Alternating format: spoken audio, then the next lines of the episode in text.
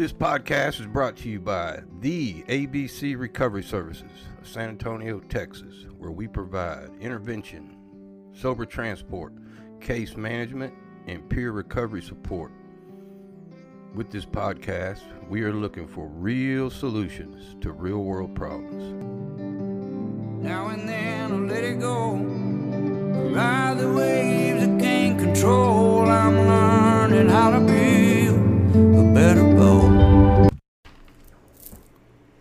Right, y'all. Welcome to a Better Boat podcast. My name is Bubba Norton.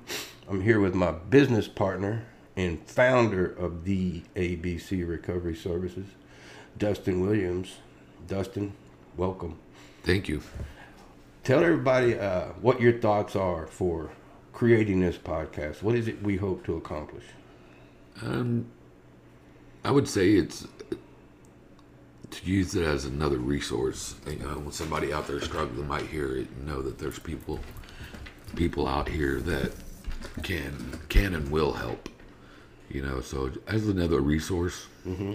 for you know those struggling. You know, Cool. What I hope to do is, like we were talking about, the whole reason is to bring different people on here, tell their stories. Uh, there's not a lot of resources out there where you can learn a lot about the different treatment center options you have in town. You know, you're sort of at the stuck at the mercy of people who, you know, recommend them to you, or people you know. Where, you know, I hope to have different people from um, different treatment centers on here, and they can explain a little bit about you know the services they're offering what makes them different from the other treatment centers right? And you know, and also I think we, you know, can involve families, right? Um, those that have lost people to this disease. yeah you know, to kind of let them know, you know, that that that resource is there for them. Too. wow that's great yeah yeah yeah well um, there's a number of things we are hoping to accomplish this and we'll just do it episode by episode today's intention was just to create a short little podcast nothing out of the park but just to introduce us who we are and um, what we hope to accomplish with this podcast with that being said why don't you tell us you know, five five five minute version of your story, your recovery, and what you're doing now. And I know it's gonna be hard to knock it out in five minutes, but give us the old elevator speech, man. Man, the old elevator speech is simply my whole life. I felt like I was separated from my family, mm-hmm. even though I was a part of it. I felt like I was on the outside looking in,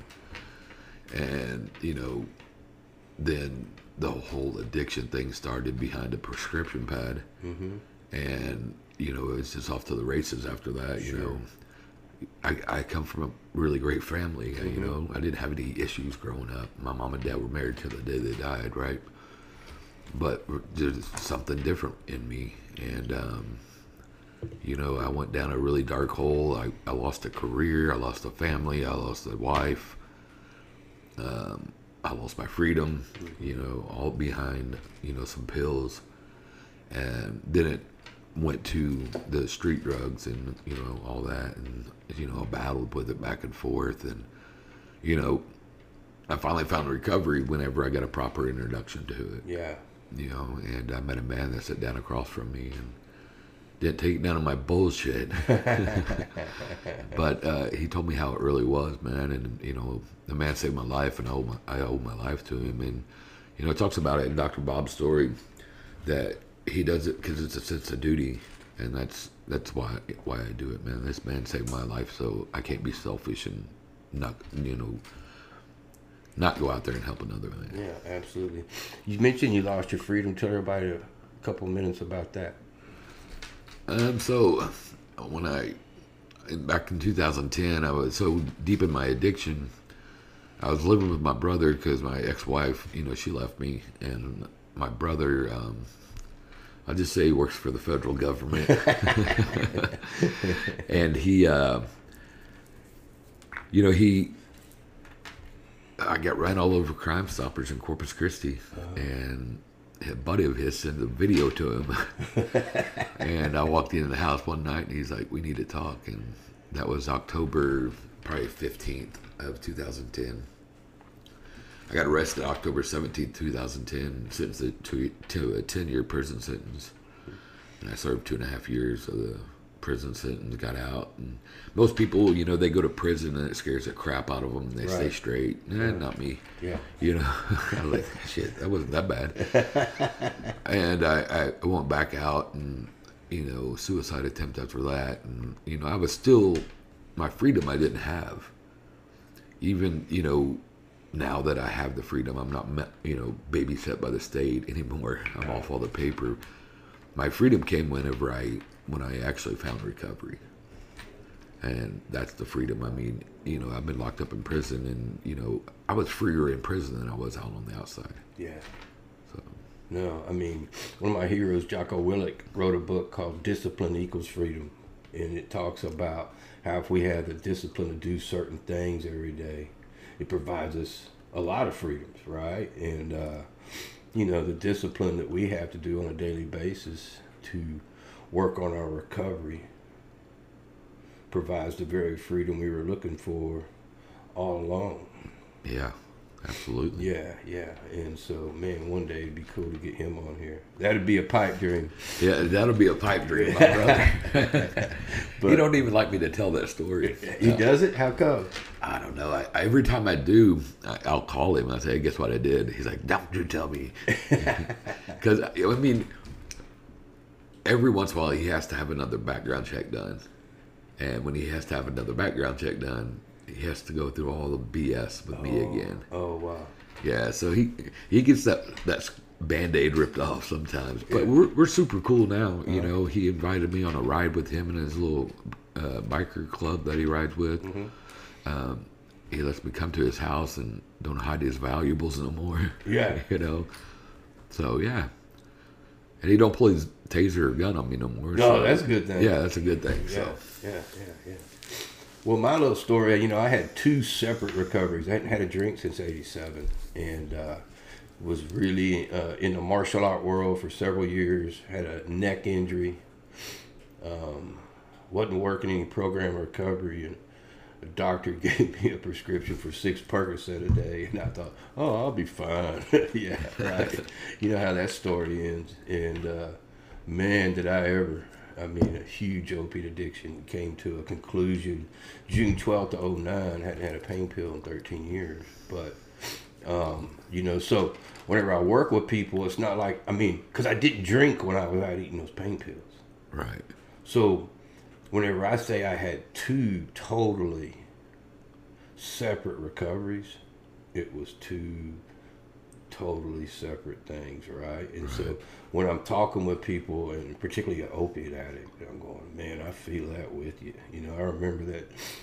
I didn't go to no fancy detox. I locked myself in my damn apartment with a case of Gatorade and uh, some top ramen that I didn't touch, you know, and uh, was friggin' miserable. But you know, I tell people now, I go, man, uh, except for doing forty thousand burpees a day, I could be a Navy SEAL now because you know, that's the most miserable. Mentally, I mean, your brain's pulling on you. Physically, your body's withdrawing.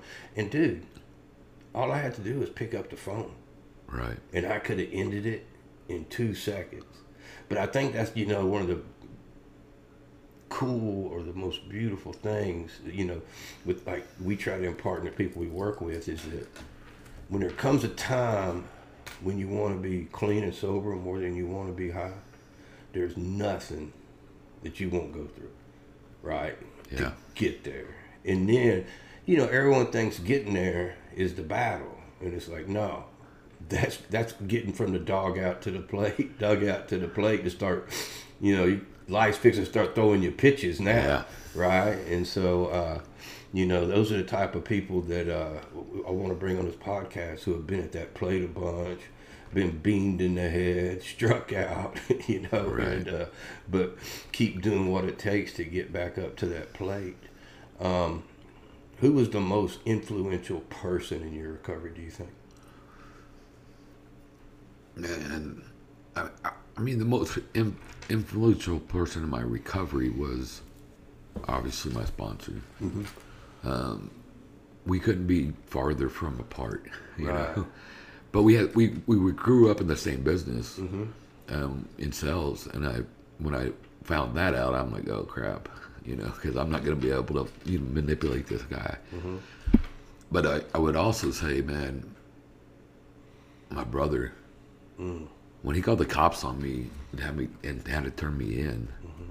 and then kicked me out of his house when I paroled back to his house, thought it was a great idea to sell drugs out of his house. he didn't like that very well either. But I mean, that got me to a point where I was absolutely. I didn't stay sober after that. I went to treatment in 2015, and I got out and went back to jail. And I was like, oh, I'm going back to prison, so I'll, you know, just go on another run. But him saying I'm done, I had no other options, mm. right? You know, and I got to that dark place. I was faced with that those two things that it says in the big book, right? Go on to the bitter end or accept spiritual help. Mm. And to me, that don't mean death. That means I gotta live that life the rest of my life. Yeah. And I was at that point, right? I couldn't see life with or without drugs and alcohol. Mm-hmm. And I had no insurance, no money, no nothing. And you know, it's hard to get help when you don't have those. You know, That's what we're finding out with the help we do. yeah, and so that's I mean that's one of the main reasons why I started the company. Um, you know, yeah, I started it to ha- you know to make a living, but just like you, you know, one of our mottos on our thing is we just want to blanket help. You know, Hey, this ain't gonna be no family. You can say. uh, we just want to fucking help, There right? you go. and and that, and that's what we do, right, man? It- at the end of the day, we got to pay our bills. But if if it means helping a man Yeah. save his life, I'll, I'll go to Oklahoma. Yeah. I mean, I just got back from Oklahoma yesterday. Absolutely. You know, so there's nothing that'll stop us, Mm. right? Um, we you know we also say we ain't scared Yeah. because I don't feel that we are scared. You know, we we'll go into the trenches. Yep. I went into drug houses, you know, had a gun pulled on me and walked out. And I'm like, man, that was really freaking stupid. that dude could have shot you. Yeah. And I'm like, but I, I, I believe what I what I've learned from the program. You know, if I if I stay spiritually fit, I'm gonna be safe and protected no matter where where I go. Yeah. I can go where any free man could go, right? I can go to a rock show. I can go to bars and you know listen to music, you know, live music, or I can go to a bar and my girlfriend can go up and sing karaoke, right? And I can just chill and have a glass of water. It, it it doesn't bother me. When it bothers me, something like that bothers me, I gotta check myself and what what it is in, in me that's bothering me and you know the inner the inner inner reflection is what I got I've got gained from this uh, from this uh, program you know, over the last five and a half years, you know, and and it's pulled me out of some some muck. Yeah. definitely over the last eighteen months Yeah. Yeah. two years, you know, um, I've had a lot of health issues, and you know, by the grace of God, I, you know, I didn't lose this business. Um, you know, I uh, I met this crazy guy named Bubba one day for coffee, and Then he uh, wouldn't leave you alone. well, man, so you one one thing I, I've always wanted to ask you is this: you were in a successful position, selling RVs, making a good income. yep. And when we talked, it wasn't but a couple days later you said, "Hey, I'm going to resign on this day." Yeah. And I'm like, "What the fuck?" I was like, "Man, dude, I'm struggling financially because of all the health issues." Yeah. And man, you know, I, I, I don't know how, if I've told you or not, but man, I'm so grateful that we had that coffee. Yeah. I'm so grateful that you came on board. You know, and it was a lot of fear. Yeah. You know, and I'm like, man, we don't even we don't even fucking know each other.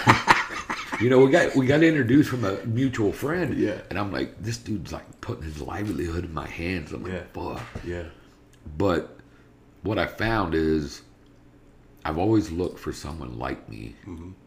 to come on board because I, I couldn't do it all myself. Right. It, it, that's what put me in the hospital is I ran I ran myself into the ground Sure. and then I met you and, and man you you're just as hopped up and hyper and go getter as I am, and I'm like, shit, yeah. you know, and then when, we first met, I still struggled with some health issues and Sure. shit. Uh-huh. And man, you stepped up, and you know, I th- I thank God every day for it because without you, I wouldn't have the company. I would have lost it. Because there's no way I could have held on. I, you know, I was struggling just to, you know, cover the couple accounts that I had, and you know, I definitely wasn't making any money because I was it was going out the window. Yeah. So you know, when you when you told me that, I'm like, thank God. And then I'm like, oh shit. You know, I hope I hope it don't fail. Hope it don't fail. But you know, I honestly I think our egos won't let us. We'll, we'll we'll go on, you know, fight until until the end. You know, Absolutely. so No, my wife, uh, that's who you got to thank because I came back to the first meeting, you know, and we're both salespeople at heart. And, uh, You know, I got a pretty good judge of character. Clean and sober, a lot better than I was eating pain pills and drinking. But I told her, I said, this guy, this is the one. And, um, you know, it was a leap of faith for us too because I was making a good living. But this is what I always wanted to do, and this is what my wife always wanted me to do. And so, uh, whenever she said, she goes, "No, I want you to go do this," and then I told her, I said, "It's going to be scary financially," and she goes, "It's," it, she goes, "I can already tell it's meant to be." Go do it. And then having owned a business, you know, I used to own a uh, MMA gym. For, I was in the martial art business for 20 years. So I recognize that fear in your voice because I've been in that same shoes, and I was just like, man, I hate to do it to this guy, but I sort of got to cram myself down his throat just so he'll see. You Right. know, whenever at first, whenever you're wanting me to do some transports, I was like, no, dude, I don't even want money. I want to make sure you're afloat, and then when you get out and ready to go, we'll both be in a position to go attack this thing. And you know, there's a there is a tricky line we talked about doing 12 step work and doing this for a living, but you know, when someone's paying us to transport somebody, which is uh, it's, it's long, hard work. But man, when we get done, that frees us up to go do the H and I work that we do in so many treatment centers, you know, and it Right. provides us a link to the people that we want to go help. And so uh, it's a it's an incredible incredible opportunity. And plus, you know, you providing a path to help me get certified through Ken Seeley 911. I was like, that's just like going to the Harvard of interventionists and Right. case management schools, right? So, uh, no, I, there was never on mine. And I'm sure there's going to be more scary times going on, but I never felt more um, natural about anything. And it's another reason why I want to do this podcast. We had the podcast going three years ago when, you know, I, I was doing this and then COVID shut it down. Right. And so, so many people asked me to bring it back, and I'm going to move those stories over here because, man, I've got like one story on there. It was the most amazing story on forgiveness. Uh, I had uh, two ladies that were in my home group, uh, 24 Hour Club in New Braunfels. And one had just lost her son to suicide. He was he was in the service, extreme PTSD, and it took his life. And she hit, understandably, an emotional low, and just never accepted it and couldn't get out of it. And you literally watched her age 20 years in two years. Wow. And another lady who was on my podcast had her daughter was murdered right at the same time by, you know, another person. And Christy, the lady that was on my podcast, ran in to Patty, the one whose son had committed suicide, and she saw. And she looked at that and she said, Unless I forgive my daughter's murder, that's what's waiting for me. I don't want to live the rest of my life like that. And man, and she was using at the time. She went back to treatment, cleaned up, and worked on one thing, and that was forgiving her uh, daughter's murder. You know, forgiving a man. I don't know if I could. I don't know. I could. No, but it was such an inspirational story, which is the type of message I want out here. You know what I mean? The right way is rarely the easy way. It's rarely what we want to do. But you talked about being at that turning point. you know, and she ran right into that lady, and it was, you know, she had that. We talk about that spiritual awakening. We miss that stuff, Yeah. but she had a glimpse of, you know, something right there where she saw a vision. She said, you know, without forgiveness, this is what's waiting for you. And Right. the only way to get to the other side, is you're gonna have to go forgive this guy. And man, you know, uh, it was such for me. I don't care if anyone else listens to the podcast. I pull it up because it's a great damn story.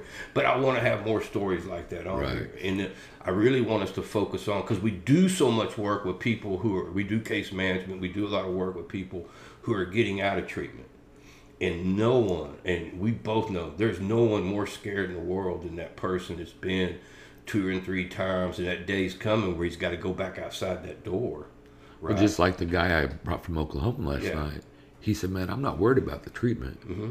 I'm worried about when I leave here." yes, And I told him, I said, "I, I got you. yeah, You know, getting getting people set up because what a lot of treatment centers do, they you know they in there for 30, 45 days, 60 days, whatever, and then get out and they they say, okay, well now go to a meeting. yeah, but they don't direct them to a meeting, you know. And there, you know, we both know there's some crappy AA meetings out there, yeah, and you know they, they they don't just they don't tell them in there what meeting etiquette is. They don't tell them how to you know find a sponsor. You know, they just go in there and want to tell them, hey, I'm uh, my my dog just died. You know, they want to talk about their bad day instead of talking about a solution to this to this deadly disease. You know, so you know that's that's one of the reasons why I wanted to bring on case management is Yeah. because the biggest relapse rate is right there in that first two months. yeah, You know, first two months out of treatment and they don't really know what to do. That's when they relapse, and then they end up back in treatment. And then that cycle, you know, they're just in and out. But They go back to treatment because that's where they find freedom, mm-hmm. right? They're not using, and so they, that's their one safe spot. What we want to do is help them find that safe spot outside of treatment. Yes, you know and and that's you know that's the reason why i wanted to do case management. Mm-hmm. Um, you know and, and that's that's what i pitched to the treatment centers. Mm-hmm.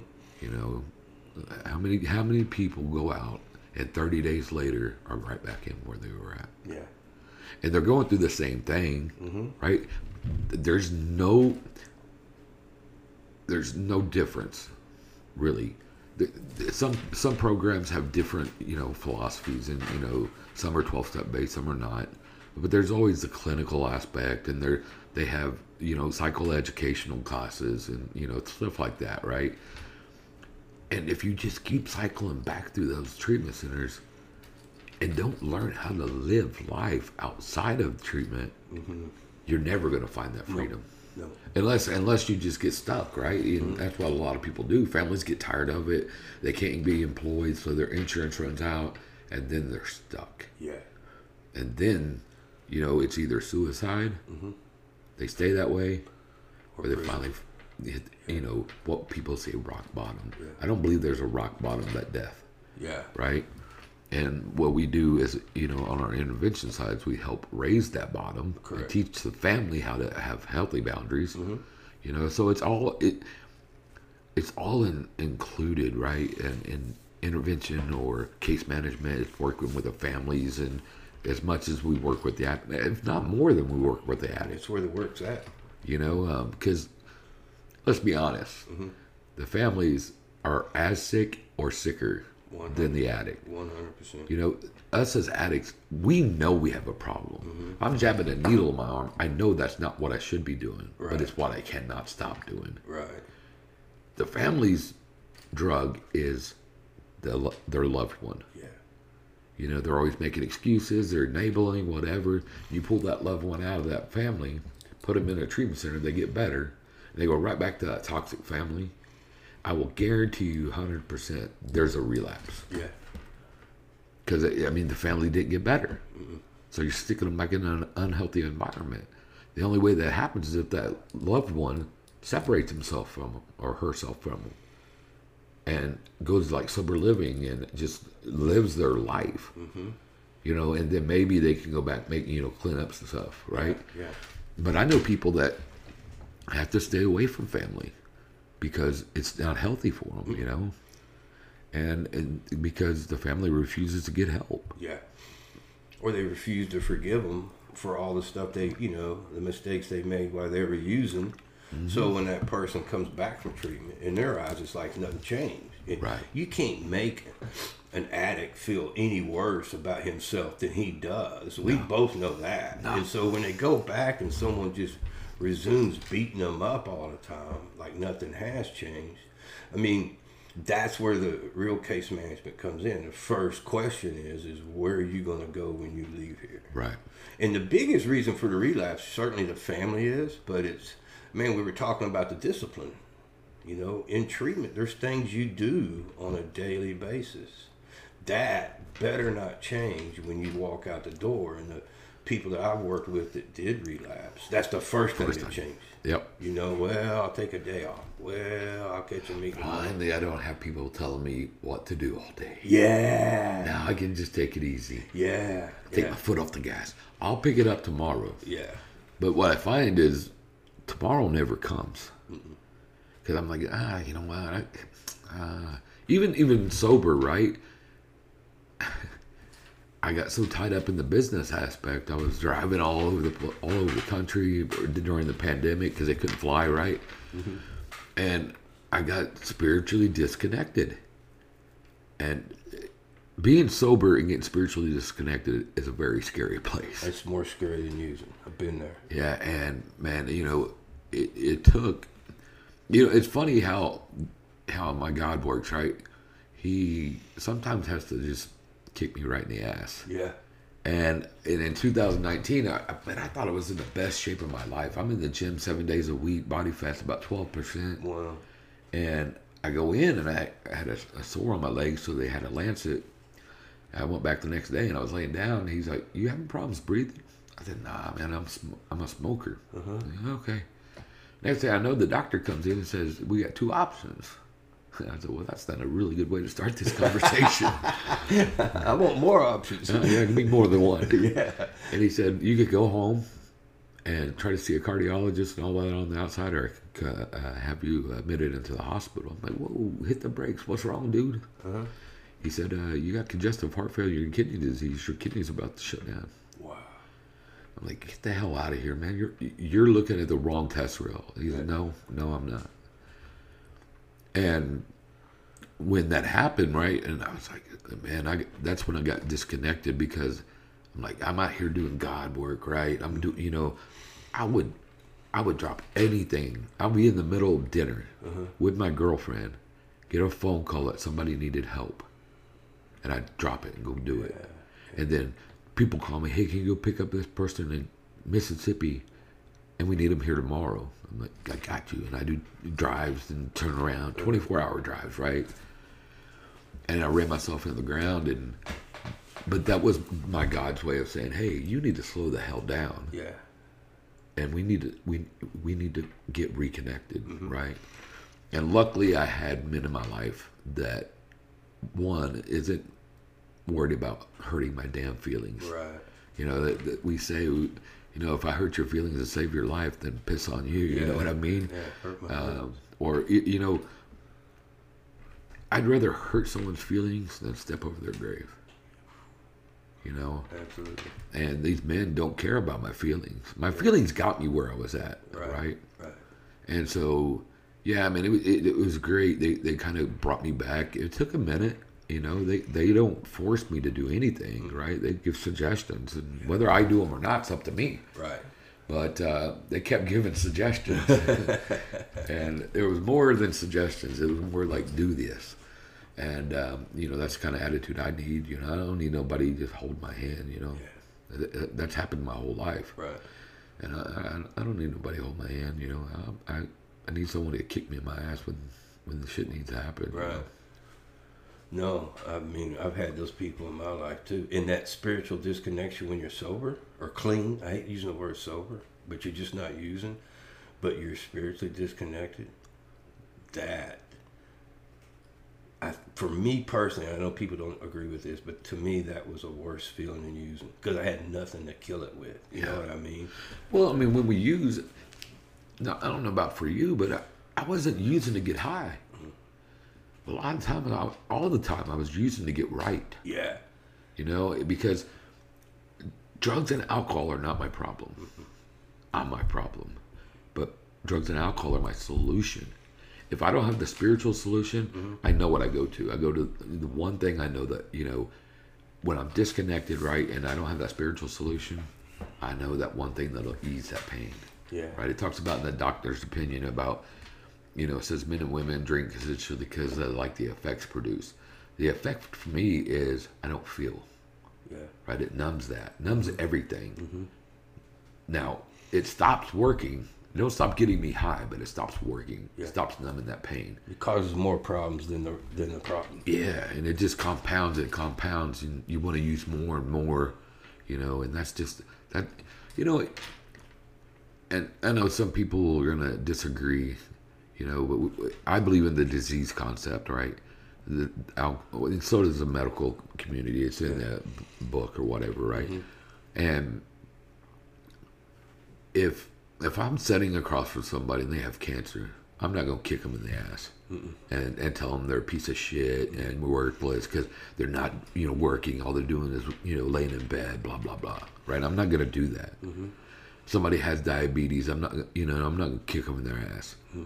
Well, they kick me in my ass because I don't I don't Yeah. watch it, but but you know and those two those two diseases are fatal if left untreated.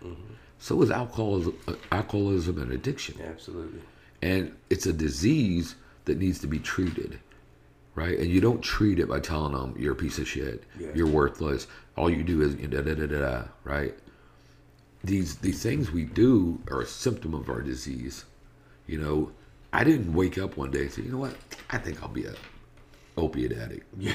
I think I'll piss away everything my, my relationship with my kids, my family, my livelihood, my freedom. I didn't wake up one day and say that. Yeah. But there was a point in time, and I don't know what when that line was crossed, but there was no coming back from it. Yeah. And you know, I the the pills were more powerful than anything in my life. You know, I remember my kids begging me to stop, and I told them, "Yeah, I will." And I- you could have hooked me up to a lie detector test, and I Yeah. would have passed. Been there. And but I just couldn't. Yeah. And you know, that's crazy, right? Because everything else in my life, I was I was successful in the car business, you know, all that, right? I, you know, I, I was voted probably most likely to go to prison in high school, but uh-huh. um, that came true. But whatever. but I mean, I, I, I had a very, I was very successful mm-hmm. in, in in the world's eyes. Mm-hmm. But I will tell you this: I was the most miserable because there was nothing that was fixing it until I got the got on those pills. Yeah. I remember taking that first pill. I'm like, it's like this thing came off. Yeah. I'm like, this this, this is what I what I wanted, right? And I, I was taking it for a legitimate reason. I mean, I had my back, I had a vertebrae in my back that was cracked, and uh, but it did something to me, you know. And, it, and when you talk about the disease, it's there's an allergy, right? We're we're allergic to it, just like being allergic to shrimp. Yep. And I take it in, and it triggers that allergy. That allergy is, oh, more of this shit Yeah. and then I obsess over it, right? And then I I go through a run, and I come out and I was like, shit, I'm never gonna do that again. Yeah. Only to do it again. You know, because it, it, this, it, that's the disease is left untreated, right? And for me, I'm not saying this for everybody, but the spiritual part is what needed to be done. Mm-hmm. And I tried finding it in church. I tried finding it doing all kinds of crazy shit, you know. And I found that I was beyond any type of human aid, right? Counseling's great, treatment's great, but that doesn't fix me. It gives me the tools, mm-hmm. but if my lazy ass doesn't take action, Right. and that's what the you know the 12 step program taught me was you got to take action if you wanted to get closer to this power and it was a power promise to me that could answer all my problems, not just the drugs and dr- drink and alcohol mm-hmm. problems, my financial problems, my relationship problems, all that. And when I did that, man, I was like, holy shit. Where's this been? Yeah. I didn't even want it. It's the last thing I wanted. Like, Hey, I try. I've been around AA since oh, 2006, 2007. So 15, 16 years, something like that. Yeah. And I tried everything not to do that. Yeah. I'm like, I'm not going to be one of them crusty old fuckers in the corner over there. But when I finally hit rock bottom, I mean, my, my rock bottom changed so many times, right? Yeah. but when I was finally at that jumping off point, because for me, it isn't about you know I start using and It's not I go to treatment. Mine is I. I think the gun's gonna work. Yeah. I got to get off this fucking ride one way or another. Yeah. And uh, the only way I seen it, I mean, I tried it twice before I got sober, was to try to end it all. Mm-hmm. Yeah. And you know, people's like, that's the most selfish thing to do. That's not what my mind was telling me. My mind was telling me you got to stop hurting the ones you love, and there's only one way to do this. It may hurt right there in the instant, but they, they're going to get past it. But you keep hitting them, you know, with a million cuts. That's more painful than one big cut. And so I said, you know, screw it. I'm, I'm, I'm going to end it all. Yeah.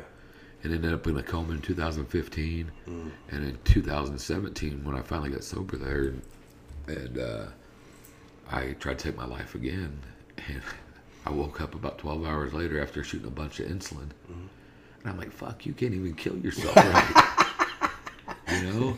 And then I, I started making phone calls. And i found this treatment center willing to take a chance on me. Yeah. And you talked about go uh, are they willing to do whatever right? And i went to that treatment center. I remember i rode, rode a moped all across san antonio right? And i was at that treatment center and the counselor's like well we don't have a detox so you gotta go find somewhere to detox. Because i i tried to come off, come off of all kinds of shit xanax all that and i already- already had seizures and all that. Yeah. and um, so I went to about four different places. First place, the hospital kicked me out with give me a bottle of Valium Yeah. and said ta- t- told me to taper. I'm like, what the fuck does taper mean? Yeah. I walked out of the pharmacy drinking the whole bottle. Go tell the drug addict here. That's how you taper. Yeah. There'll, be a bunch in me and it'll go down slowly. um, then I went to another place. They told me to come back in a couple days. I was like, look, the only way I'm coming back in a couple days is in a body bag. yeah. Another place went, and since I didn't have insurance, kicked me out, and I ended up at a hospital in an ER. And I told the doctor, I said, "Look, man, I'm not looking for you to do- do- dope me up. I just need someone to watch me medically, and I, I don't have insurance." And that ER doctor said, "You know what? That's the most honest thing anybody in your position's ever told me, and I'm going to give you a shot, but you got to do what I tell you to do." I said, "Whatever." So he wheels me down to the hospital room that they got me back in 2017. Put me into a room by myself on the ground floor, right? This doctor's super cool, a hip doctor, right? He goes, Look, man, you're coming off a lot of shit. That window opens, don't blow up my hospital. Yeah. Because I smoked too, right? and so I smoked out that window the whole time I was in there. But they tapered me, right? Um, off of the opiates and off of the Valium or Xanax. And man, talking about doing whatever it takes. Yeah. I did whatever it take, took to get in that treatment center because I needed a little bit of separation. I didn't go there looking for recovery, right? I went there looking for how am I going to figure out my life.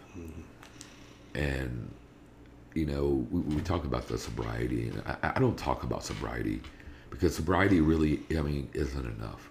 Just being sober is not enough. I want to talk about recovery. Yeah. How did you get your job back, cars back, kids back? You know, how did you, how did you sit there and be at peace and ease? That, Sanity back. how did you? Yes. And you know this bit about oh you know I got 50 years, but you're miserable. Yeah.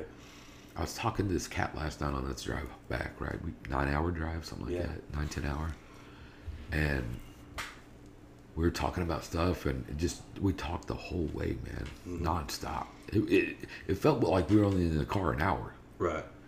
and and he goes, "That's the shit I want. I don't I don't want to be sitting there." He was eight years sober, and he relapsed, and he said, "Man, I I don't care about time. I said, buddy, I'm gonna tell you what. I want what you got right now. Care about time. You got you got the desire, man. You got the gift of desperation. Willing to do whatever it takes for life. That's what I want. I don't want 50 years and I got to be miserable. Right? Because if I'm going to be miserable, I know how I'm not going to feel that misery Yeah. right? And that, and that's what the the guys that I run around with that you know we talk about recovery. Mm-hmm. You know, let's talk about going out here. I don't give a shit what you say in a meeting, right? Cause I can go in there and be pretty fly for an hour. Oh yeah. Watch what I do when I leave. Yeah. Right. Don't watch my mouth. Watch my feet. That's what I tell my sponsees. Yeah. Don't watch my mouth. Watch my feet. Yeah. What, what am I doing? What did I do today for my recovery? You know, and I can honestly say, you know, sometimes it's doing things like this, right? Yeah. Um, sometimes it's going to these conferences and making connections so we can help the next person. Correct. You know, we we spend a lot of time eating lunches, uh, bringing kolaches, um, uh, you know, um, and and just networking because we got to build a team, right? And you know, over these, I think I've been in business for what four years, I Yeah. think, and that's what I've done. I've done no advertisement, all word of mouth, mm-hmm. and man, we're on the brink of something big Yeah. you know, with with all that we're doing. And it's not only us, right? It's the partners that we have along with us. Mm-hmm. And as they grow, we grow. And you know, we're providing services, right? But we're also helping other people in the recovery community Yeah. because we, we hire people to drive for us, right? Um, we're, we're going to bring on a you know a female case manager and another male case man. and a male case manager, you know, we're going to be prepared for what's coming. Absolutely. Because, guys, I- I'm here to tell you, di- addiction's not going away, no matter how much we look at it, right? Because there's always something, right? Addiction, the disease of addiction is not curable, but it is treatable. Just like cancer can be put into remission, our disease can be put into remission. Mm-hmm. As long as we're willing to do some simple, and it's really simple, man. Yeah. I wake up in the morning, I seek God, I clean house, I work with others. I go to bed at night and I say, where was I wrong today? And how can I be a better guy Yeah. tomorrow, right? Yeah. And then I wake up tomorrow and I try to do that. I fail sometimes, you know. Um, I'm kind of an asshole when I'm driving. Yep.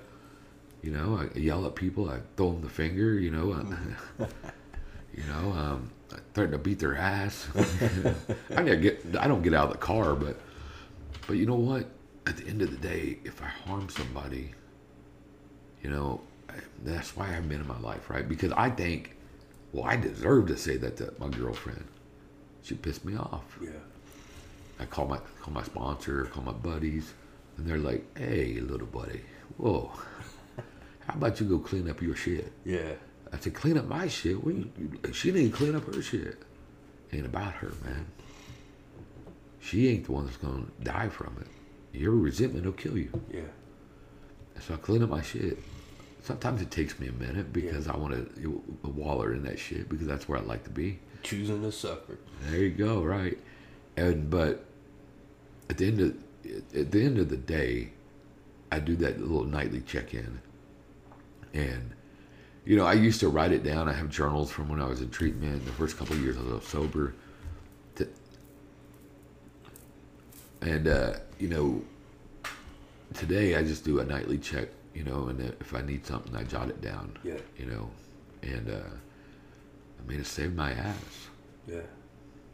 Well, looking forward to hearing more of your story. And, uh, you know, when we were talking about going any links, there's a kid I'm tr- I want to get on here whose parents dropped him off to one of the treatment centers we're a part of. He wanted no part of it, so he literally walked 18 miles home. so I was thinking, man, when we get ready to walk, like one of the kids I case manage, right?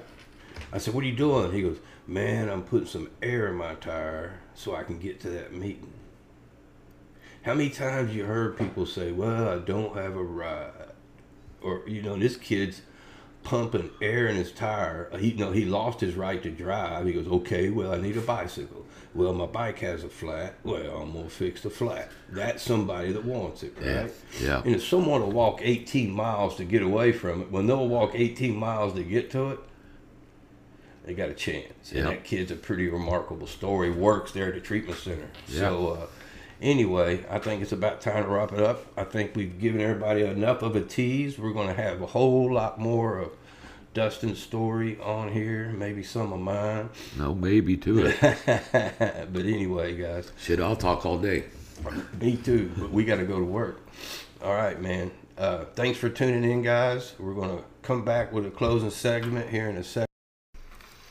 Well, thanks a lot for tuning in. The last section of the podcast will always include something interesting we read, or at least we thought was interesting, or I like music. It's been my experience that, man, when I'm by myself and I'm thinking, I'm either, if I'm thinking about the problems, problems get bigger. If I'm thinking about the solutions, solutions get bigger. So I try to stay out of the problems. And anyway, um, today we're going to include the song that we named this podcast over by Travis Meadows. Called A Better Boat. First heard that analogy, A Better Boat, uh, from Mahatma Gandhi. I read his book, My Experiment with the Truth and he's telling the story when he was moving to England from India and he was in a big old ship. There was a storm going on out there in the Atlantic. The boat was getting tossed around everywhere, but inside was peaceful and calm. And he was the first one to use that analogy uh, to where we all need to be a better boat, where we're calm inside, no matter what's going on outside of us, to go to a place deep inside of us where we can be safe, calm. Secondly, every day, man, we're building a better vessel to put up with the storms of life. Anyway, here's Travis Meadows and a better boat. We'll hope to see y'all here next time.